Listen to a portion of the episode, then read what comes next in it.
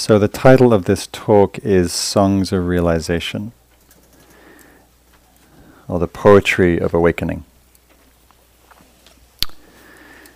And the reason I want to talk about this is, one is I have a love, deep, long love of poetry, and a deep, long interest in awakening and realization and what that means, particularly as it's understood from a Buddhist perspective. But of course, realization cuts across boundaries of tradition and religion. So what I'm going to do in this talk is draw on a lot of those different ways the truth is explored through poetry or poetic teachings, poetic utterances, as a way of pointing to or naming or naming the unnamable, describing the indescribable. So the Buddha and great awakened sages after him and teachers from many other traditions will say that awakening, liberation, realization is beyond the capacity of words to describe it, because of the nature of language is dualistic. So it's separating, it's this and that. And so, and the nature of that experience, or that understanding of freedom, is beyond dualisms, beyond separation, beyond the idea of me and you as being separate. So poetry is a way that's used to point, and the Buddha and people since and prior have been pointing. The finger, as they say in Zen, the finger pointing at the moon.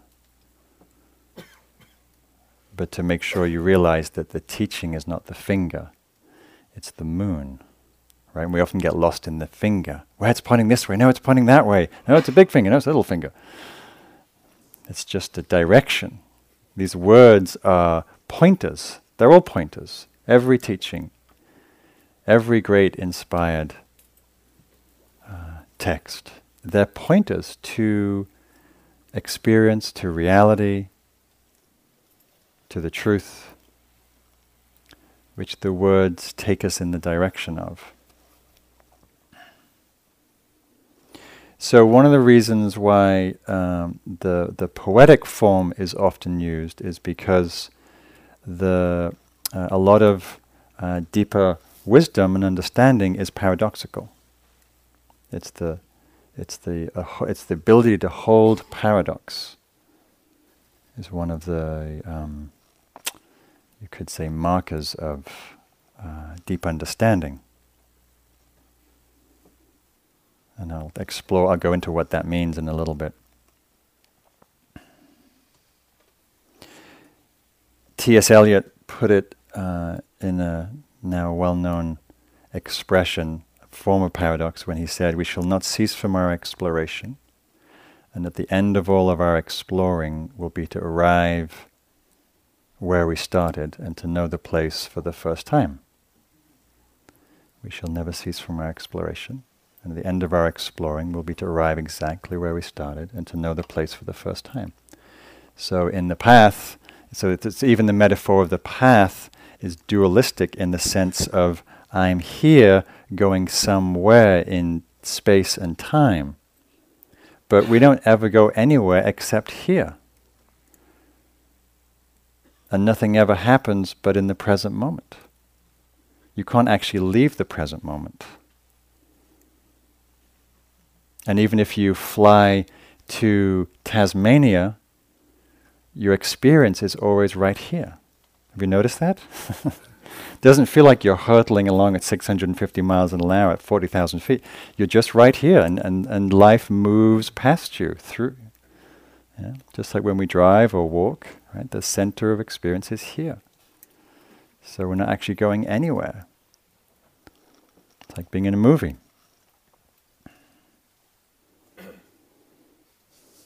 So the language is poetic, it's myth, sometimes it's drawing on myth, symbolism, metaphor, simile. So the Buddha used a lot of similes and metaphor for his teaching, as do many other teachers.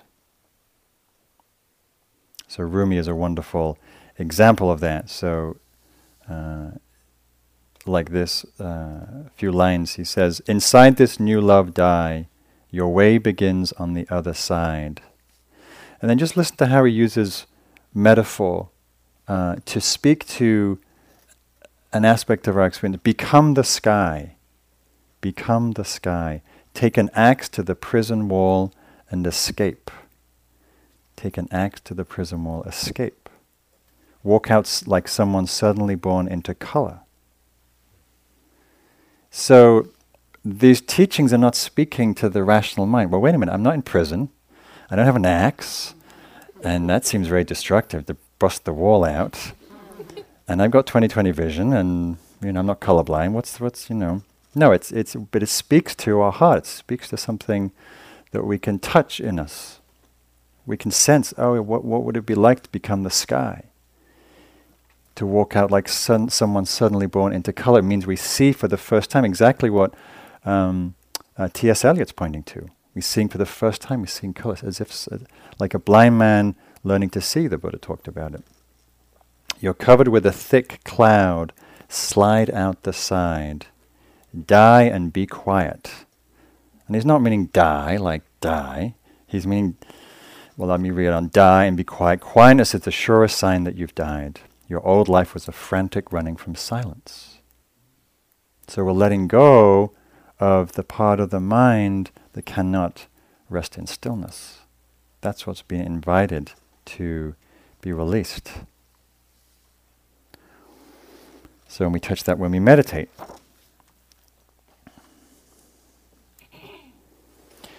So T.S. Eliot said, "Genuine poetry can communicate before it is understood."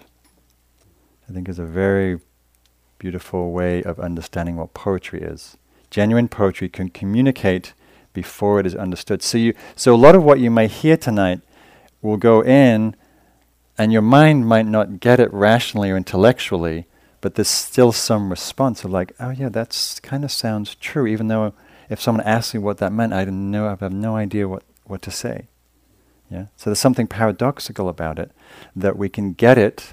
It's why we go to teachings and we seek out teachers and spiritual centers, because it's something speaking to us. But we might not be able to rationalize. Like when I walked into my first Buddhist center and I saw people walking around with a certain ease and grace, and there was a certain light in their eye, I didn't know what that was, but it was communicating something before I understood it. And so we all have that experience. Maybe you go out into the woods and you have a sublime, transcendent, peaceful, connected day in the forest, and you might not be able to describe to anybody what that was, but you were moved. You sense that your skin is not really the boundary of your body. It's much more permeable than that.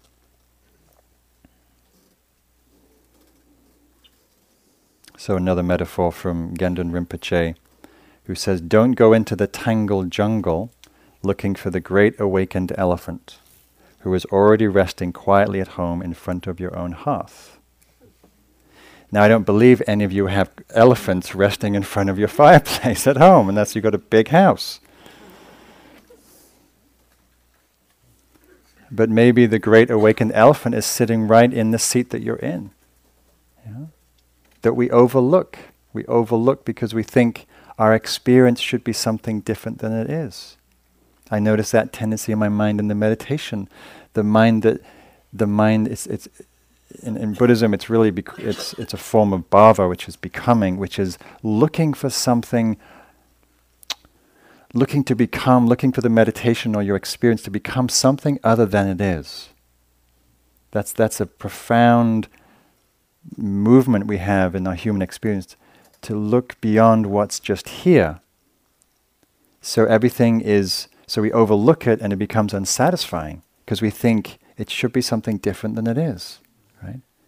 Does that sound familiar in your meditation? Oh, I should be quiet, I should be more still, I should be happy, I should be blissful, I should be peaceful, you know.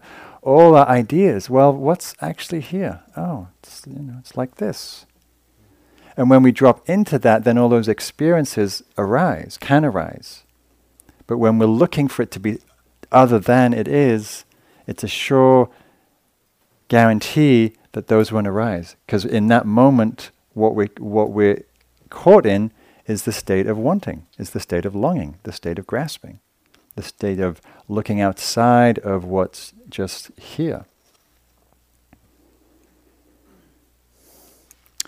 So I remember many years ago when I first went to India, it was in the early 90s, and I met my first Vipassana teacher in Bodh Gaya, and he uses a lot of pointers to the truth, to awakening, to immanence, to the immanence of the possibility of that realization in the moment. And I didn't fully understand what he was saying, but I was completely lit up by that possibility and lit up by the someone who had tasted that for themselves. Because prior to that, I'd been studying the tradition where people were pointing to it, but were somewhat lost in the pointing and not actually in the lived experience of it. And then I met an Advaita Vedanta teacher, Punjaji, or Papaji, as he's known, who was very awake and a beautiful teacher, powerful, profound teachings and transmission. And spent many months with him over the years, and his teaching and his presence had a profound impact on my understanding, on my path, on my development. And what was interesting is after I spent a lot of time with him and then came back to England at that time, and I started reading a lot of Buddhist texts and poetry and stuff that prior to had not made a single bit of sense because it was speaking in the language of paradox. And after studying with him, it all made sense. Not to my rational mind, well, even to my rational mind it actually made sense. And so a lot of the teachings that you may come across in Buddhism, especially if you go to the original texts, and some of the great masters like Dogen, Zen teacher, or Padmasambhava from the Tibetan tradition, or Milarepa, they're speaking to a very deep part of our nature. This is a poem from Zen teacher and poet and crazy wisdom wild guy Ikkyu. He writes, "And what is mind, and how is it recognized? If I clearly draw it in ink, the sound of breeze drifting through the pines is all that is seen. And what is mind, and how is it recognized? If I clearly draw it in ink, it's the sound of breezes drifting through pines is all that is seen." And the mind goes, "What? What's up with that?"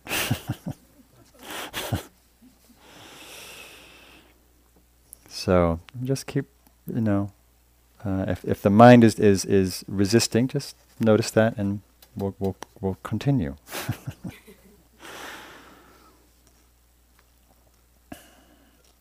So a classic form of this paradoxical teaching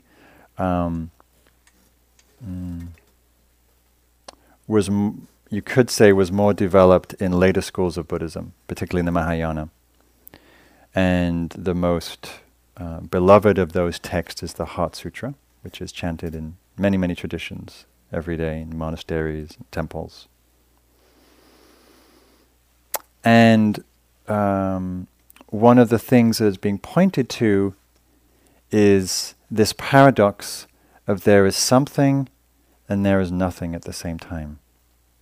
There is form and there is emptiness of the form, which means the form isn't quite as it seems to be. So an example of that would be this. Do a little DIY home improvement project here. What is this? Wood, table. Anything else? Hmm? Surface. Space. Where's the space? Between, okay, there's space. Uh-huh. Between the fibers, right? If we were seeing molecularly, it would be mostly space, 99% space, but for our intents and purposes, on a relative reality, it's a wooden table. It's form, right? I love that I have this table for this exercise. Ow. That's called pain, in case you're wondering. Now what is it? It's an artifact. What else? It's a piece of wood. Is it a table? Yes. It has potential to be a table. In its current form, if we define table as that which is an object which we can place things upon, say, for one definition of table, it's no longer serving its function as a table. It's actually just a bunch of pieces of wood, right? Which when we assemble in a certain form, we then call it table, right? This is relative reality. This we all conventional reality. We conventionally know this is a table, right? But if I I'm going to Burning Man and I want to wear a headdress, then it becomes a hat or a coat stand, right? Or Mara, or I could be a stag, you know. So this is conventional reality, and that could be true with anything in this phenomenal world, right? If we take your car, if we did this to your car, right, which you wouldn't be very happy about, but if we did, and we say, well, what's that? You say, it's my car. And then we spend the next 12 hours dismantling it, and there's a door and a wheel and some, pistons and whatever is in cars, seats, and it's just a bunch of metal, right? So meditative awareness and inquiry partly is to deconstruct our fixing of things. The mind fixates and solidifies and concretizes things, and takes things that we take to be real that are actually not as real as we think they are. Like this table suddenly became a bunch of wood.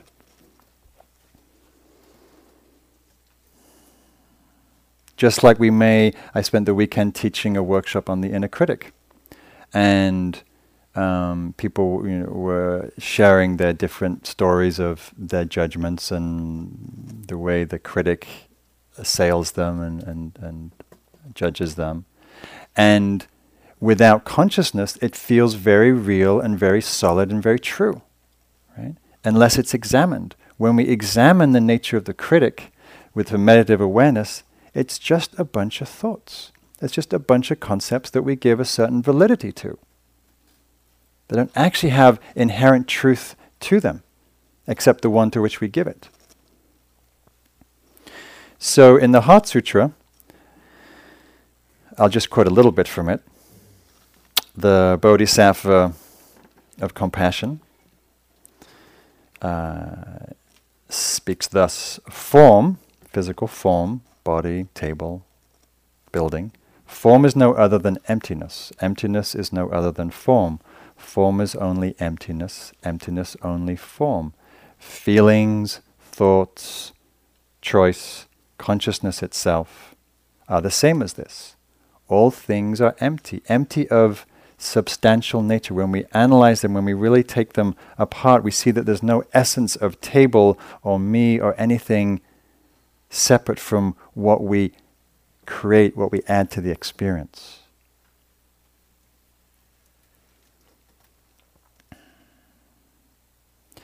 Breathe. So this is another way, I'll get to this. I have another way of framing that, but I'll wait for a moment. Now let me just read a little more, because it's such a beautiful text. I used to chant this every day. Basically, this text is going through very classical Buddhist teachings from the early teachings and saying, and exploring their empty nature, their insubstantial nature. So in emptiness, no form, no feelings, no thought, no choice, nor is there consciousness. No eye, ear, nose, tongue, body, mind. No color, sound, smell, taste, touch, or what the mind takes hold of, nor even act of sensing. So the first reading is, well, they've just taken away my whole experience. They've taken away my senses, the sense experience, my body. What does that mean there's no eye, ear, nose, tongue, body, mind? Look, I've got a nose. What does that mean there's no nose? No hearing. I can hear.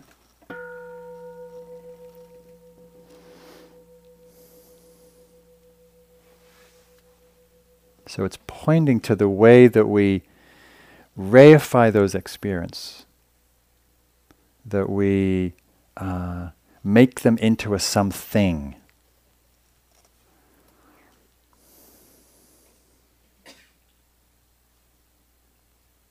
That we solidify that which is actually continually just arising and conditioned and flowing. And we fix it. We fix it into this cluster of senses and sense organs into a person called me. But who me is just a fluctuation of conditions, like form and pass and form and pass. Don't take my word for it. Just keep looking at your experience. So the Buddha, when he first, so it's said, came out of his realization, he uttered some words to himself that helped him articulate his experience. And they go like this. And you may have heard these words before.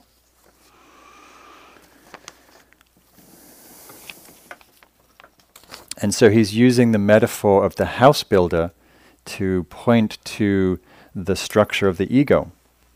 So, as a way of understanding that process. He said, seeking but not finding the builder of this house, sorrowful indeed is birth and rebirth again and again. O house builder, you have now been seen. You shall build the house no longer. All your rafters have been broken, your ridgepole shattered. My mind has attained to unconditioned freedom, achieved as the end of craving. So the Buddha is saying, I see the ego in all of its forms, in all the ways that creates trouble, in all the ways that it creates a sense of self and illusion and separation and fear and greed and anxiety. And he's seen it so deeply that it can no longer obscure his mind. And so he obtains an unconditioned freedom, which is a freedom that's beyond conditions, which means whether he's happy or sad or cold or hungry, there's freedom in that. So this is from the poet Juan Ramón Jiménez, who put it this way. I am not I am the one, I am this one, walking beside me whom I do not see, whom at times I manage to visit, and whom at other times I forget. The one who remains silent when I talk, the one who forgives sweet when I hate, the one who takes a walk where I am not, the one who will remain standing when I die. I am not I. So again, it's pointing. You see the way they're pointing? It's not saying you're not this or not that, but this we can sense something beyond our usual experience.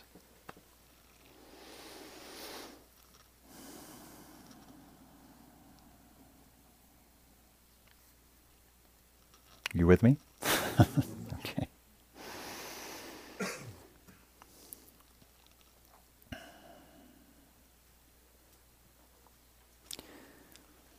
So there's some lovely texts from the original text where the disciples of the Buddha, the monks and the nuns, after seems funny to put it in this way, but after attaining certain level of realization, they would also have these poetic stanzas or utterances about their realization, and there were some of them were written down. So this is from a couple of nuns. One is called Punya, and it's a very long. I'm not going to read. I'm only going to read one or two stanzas, but it's a very long stanza of how she penetrated the truth of change and how that was her doorway to liberation. This is Amber Parley, and she writes, "Black was my hair, the color of bees, and curled at the tips. With age it looks like coarse hemp. Such was this physical heap, now a house with its plaster all fallen off. The truth of the truth speaker's words does not change." Reference to the Buddha. This is from Punya. "Punya, grown full with good qualities, like the moon on the 15th day, with discernment at total fullness, burst the mass of darkness." With discernment at total fullness, burst the mass of darkness. So different ways people try to speak to their own liberation, which is a very difficult thing to do, because it's hard to put into words that which is unnameable. So throughout the Buddhist tradition, particularly in the Zen and the Chan traditions of China, the sense of pointing to realization, awakening, freedom is very much found in a lot of poetry and a lot of teachings, and including the Koan tradition, which is mostly from the Rinzai tradition, that there are statements or riddles that point to reality, but in a very cryptic way, that force the mind to let go of its habitual, boxed way of thinking about things. So this is one of my favorite nature poems. A lot of these great Zen and Chan teachers lived in the mountains, in the forests, and so a lot of the inspiration for what came from the natural world. And so this is from Li Po,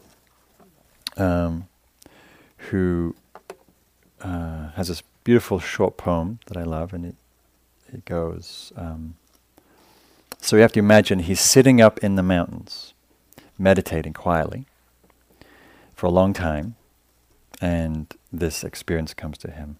The birds have vanished into the sky, and the last remaining clouds have faded away. We sit together, the mountain and me, until only the mountain remains. We sit together, the mountain and me, until only the mountain remains.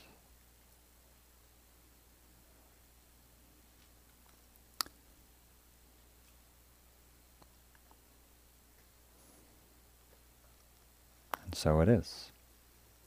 So maybe you know that experience. You're walking in the woods on Mount Tam, and the last remaining emails have faded away. We hiked together, my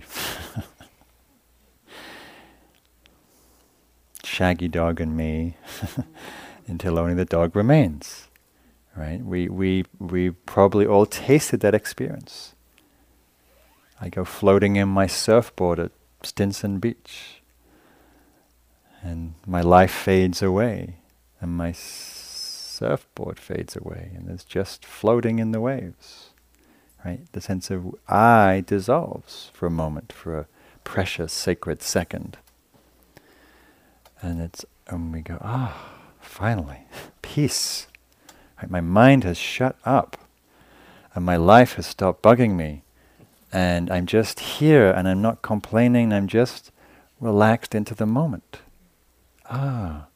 Just this. And then we cherish those moments because they're very precious. They're quite rare for most of us. And they give us a, they point to the possibility of, oh, what would it be like to live like that? Without the burden of my story, my mind, my critic, my projects, my whatever, where I become, or my resistance to experience.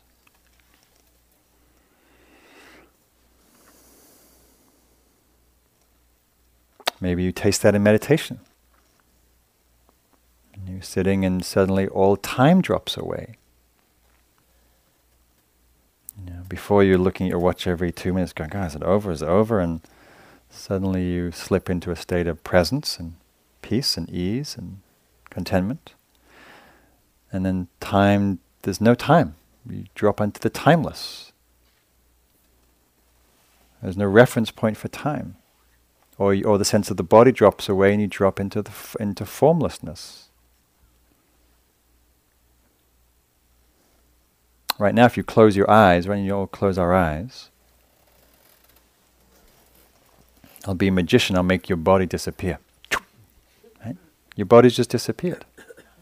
Right? At least your image and your idea and your concept of the body. And if you look to your direct experience, what's here? There's probably some tingling sensations, yeah, movement of sensations of movement. This torso, like an accordion, taking in breath, exhaling, right? A sense of contact with the ground. But there's no arms, there's no legs. It's like the wonderful book Oliver Sacks wrote on having no head, right? How do you know you have a head, right? What's your direct experience? There's not much direct experience. You can sort of assume it's there because you can touch it. And you look in the mirror and it's hopefully there. But actually, if what's your direct experience is I don't have a head. I have a body, but I don't have a head. I don't see a head. I don't hear a head. So these things are pointers.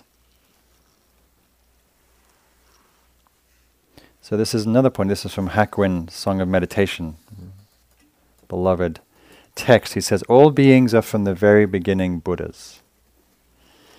That means you, by the way. Just know that. All beings are from the very beginning Buddhas.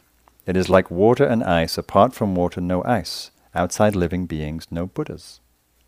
Not knowing it is near, they seek it afar. What a pity! It is like one in the water who cries out for thirst. It is like a child from a rich house who has strayed away from the poor.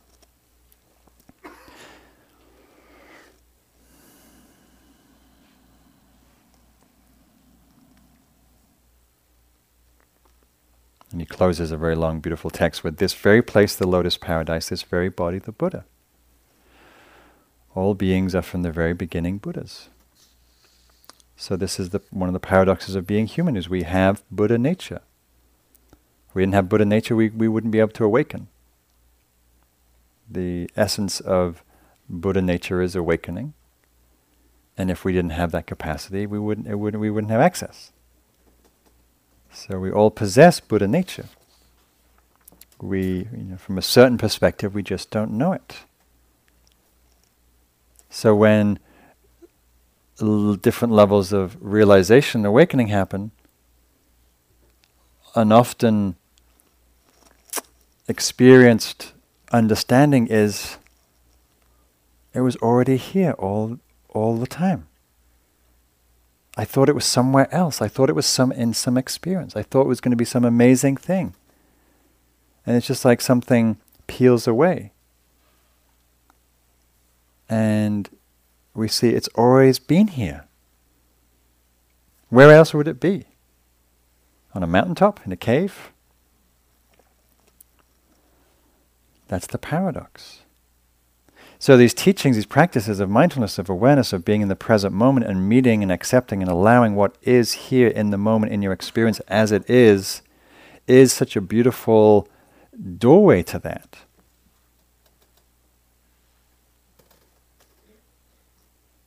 It's, in a way, it's a little like we are, in Dogen, great Zen teacher, would talk about zazen and sitting meditation as almost like practicing being Buddha, practicing awakeness. You know, and the meditation may be one of the places we're most awake, most present, hopefully. Not all the time, sometimes.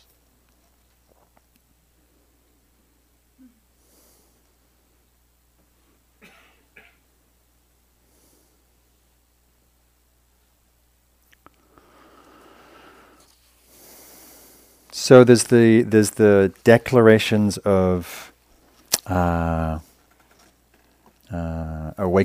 and pointing to that, and then there's the whole realm of the heart that's pointed to in various teachings across the tradition. So one of the most beautiful expressions of that is in the Buddhist tradition is the birthing and the outflowing of bodhicitta. Bodhicitta is the aspiration to relieve the suffering of others, ultimately for all beings, but initially for others, for ourselves and for others. And it's a beautiful human quality. We all have this to some degree, in we have innate capacity to care, to be kind, to be helpful, to be warm, right? We all have part of that. And we can practice that and we can develop that.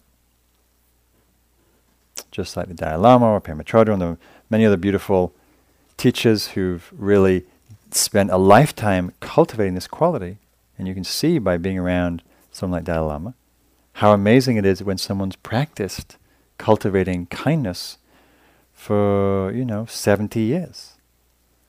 Guess what they like? They're really kind, incredibly compassionate, and incredibly heartful and understanding, and incredibly attuned and sensitive and brilliant. And you want to be around them.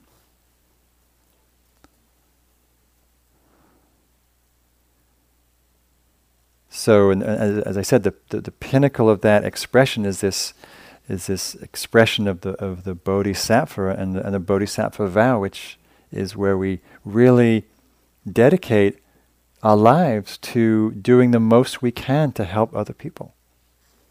And there are many, many beautiful expressions of people doing this in all walks of life, no matter what religion or what practice they have. So this is from a beautiful text called the Bodhicaryavatara, which means the guide to the Bodhisattva's way of life. And if you're interested in this orientation in life, it's one of the most beautiful spiritual texts I think ever written. It's written by Shantideva in the 8th century in northern India. And so I'll just quote a few stanzas, and you've get a sense of it. He says, "May I be a guard for those who are protectorless, a guide for those who journey on the road. For those who wish to go across the water, may I be a boat, a raft, a bridge. May I be an isle for those who yearn for land, a lamp for those who long for light. For those who need a resting place, a bed. For all who need a servant, may I be a slave. May I be the wishing jewel, the vase of plenty, a word of power and the supreme remedy. May I be the trees of miracles, and for every being the abundant cow. Like the great earth and other elements, enduring as the sky itself endures. For the boundless multitude of beings, may I be the ground and vessel of their lives." And on it goes for hundreds of beautiful stanzas.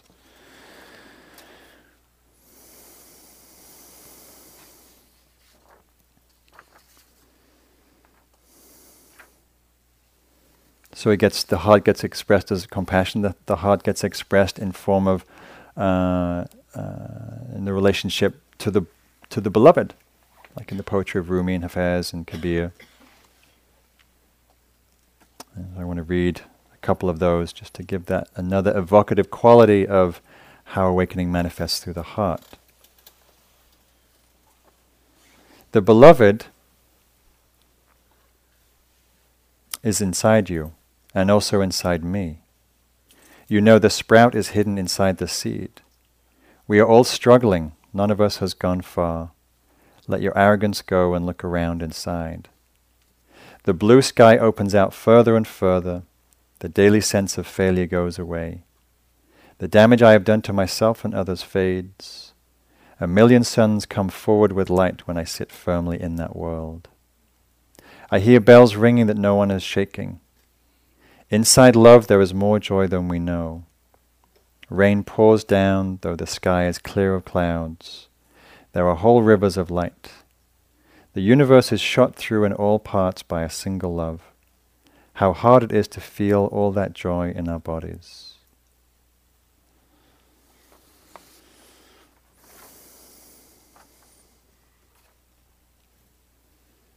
This is from Rumi. There are love stories and there are obliteration into love. You've been walking the ocean's edge, holding up your robes to keep them dry. You must dive naked under and deeper, under 1,000 times deeper. Open completely, let your spirit ear listen to this green dome's passionate murmur. Let the cords of your robe be untied and shiver in this new love beyond all above and below. So what I love about this form of poetry is it's pointing, but it's pointing through the heart door. And so it's a different way of access, of pointing to that which can't be described.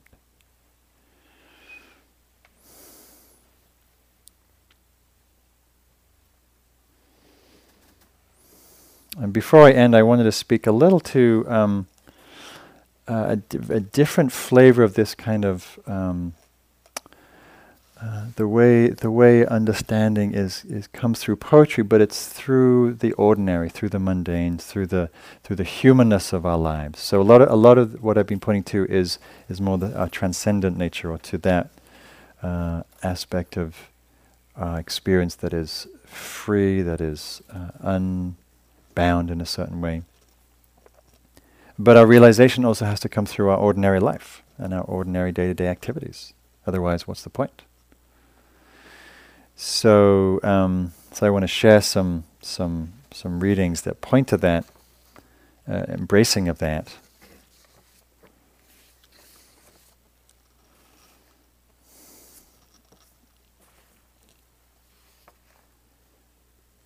This is from T.S. Eliot.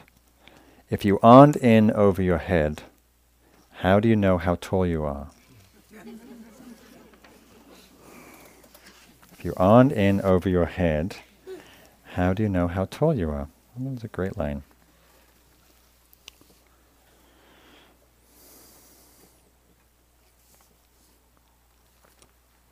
So, one of my favorite poets is as I mentioned, a Japanese poet called Ikkyu.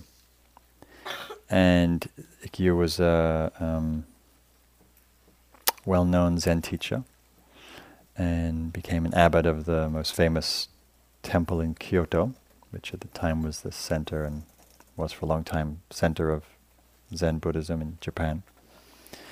And then got fed up with all the religious bureaucracy and hypocrisy that he saw in the tradition, which happens in any tradition. And so he renounced it and became kind of like a roaming poet, and left the celibate renunciate life and became a layperson. And so he had a lot of interesting things to say about embracing this worldly life and not creating another duality of spirituality and awakenings just found in robes or in monasteries or in temples, but it's found everywhere. So I'll read a few poems.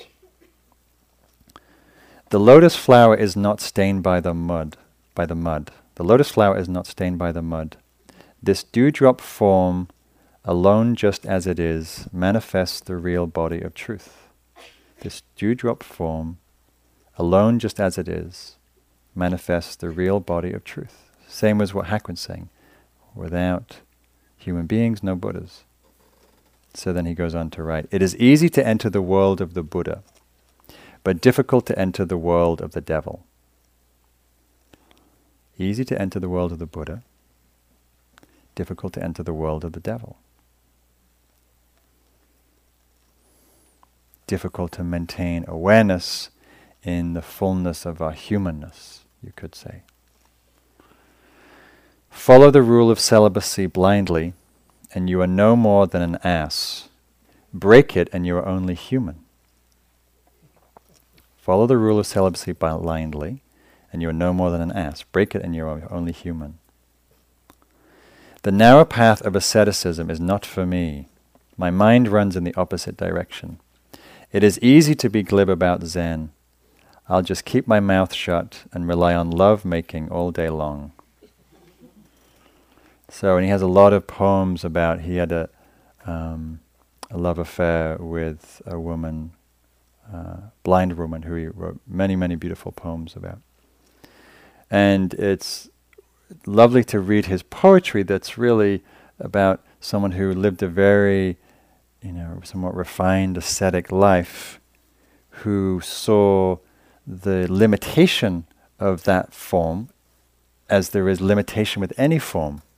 However wonderful it is, no form has it. There's no particular way or thing or practice or temple or monastery or tradition has it.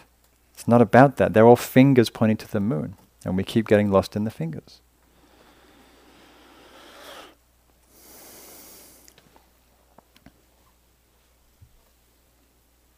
Hafez puts it this way, fear is the cheapest room in the house. I'd like to see you in better living conditions. Right, so we all hang out in these places that aren't so great. This is another one from Hafez.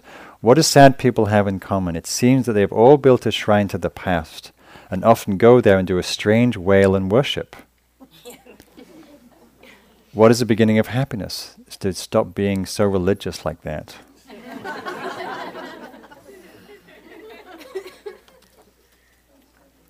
So that's what we do. So this is from contemporary poet Anne Sexton, and it's called Welcome Morning. And I like this poem because it speaks to how to welcome and see and embrace the sacred in our everyday.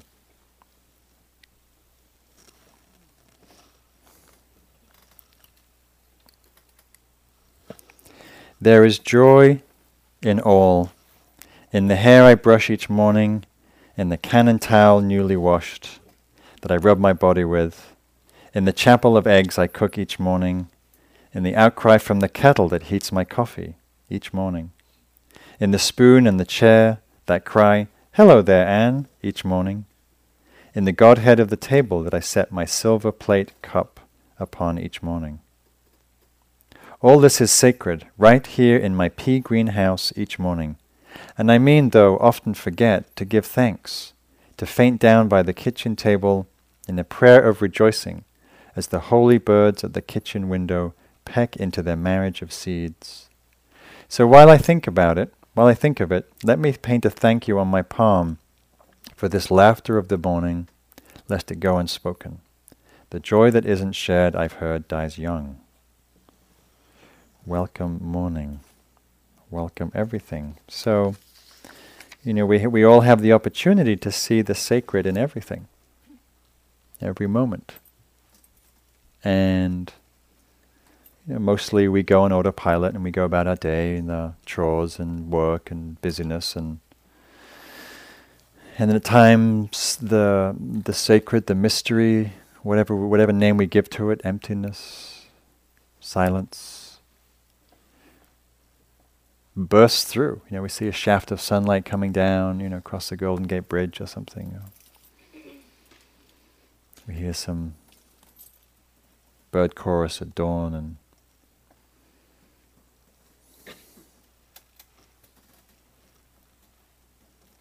we just look down at our boiled egg and feel complete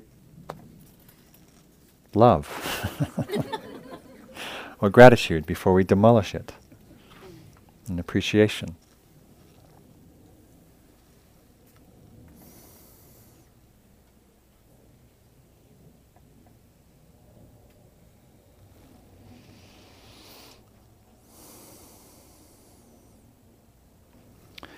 So I think I'll close with something from Walt Whitman.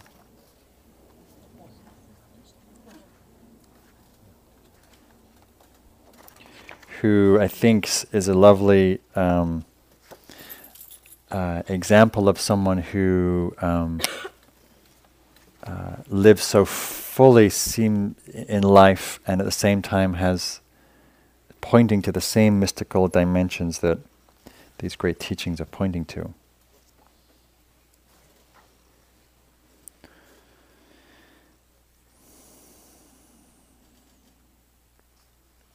And of course, not all it makes sense to our mind, but that's okay. We just keep reading. Stop this day and night with me, and you shall possess the origin of all poems. You shall possess the good of the earth and the sun and the millions of suns left. They come to me days and nights and go from me again, but they are not the me myself. Apart from the pulling and hauling stands what I am.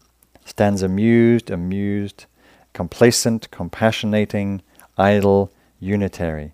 Looks down, is erect, bends an arm on an impalpable certain rest. Looks with its side-curved head, curious what will come next. Both in and out of the game. I am both in and out of the game, watching and wondering at it. Backward I see in my own days where I sweated through fog with linguists and contenders. I have no mockings or arguments. I witness and wait. Both in and out of the game, both in this life and of it. Watching and wondering at it. Has anyone supposed it lucky to be born? I hasten to inform them it is just as lucky to die, and I know it. I pass death with the dying and birth and with the new washed babe and not contained between my hat and my boots.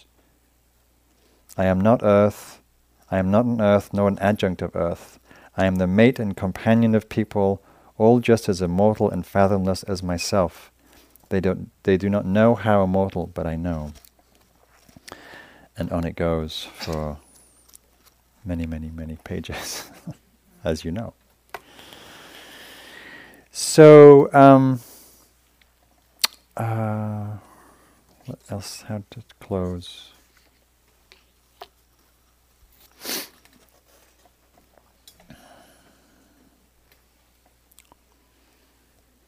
So, as I used to sit listening to teachings and reciting texts that made no sense to my rational mind, I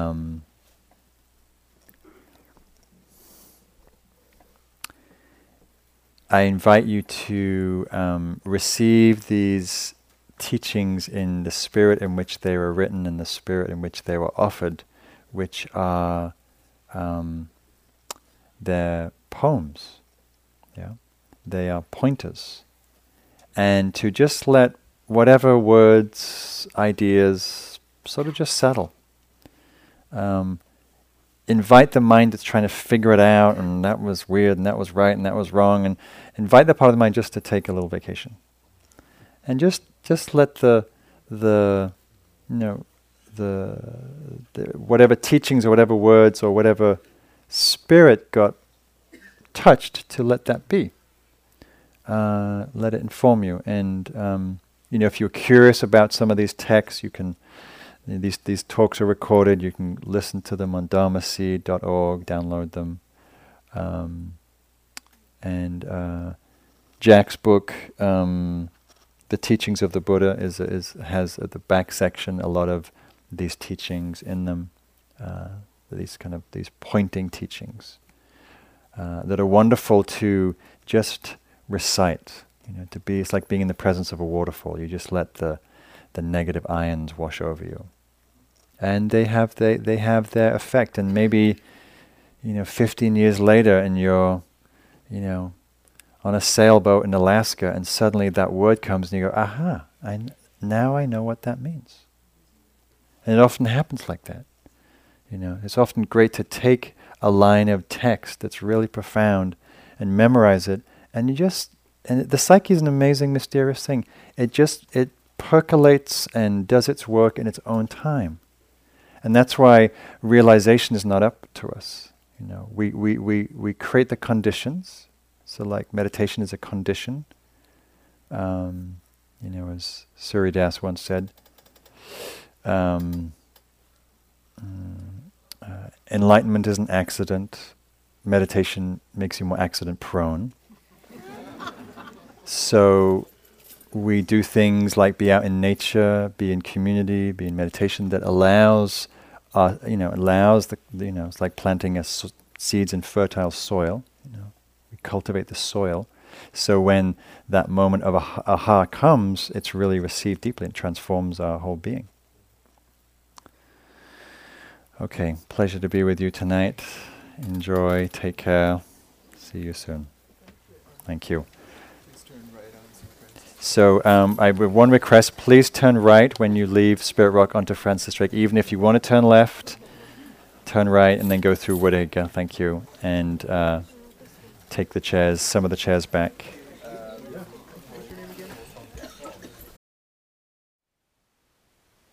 Thank you for listening. To learn how you can support the teachers and Dharma Seed, please visit dharmaseed.org/donate.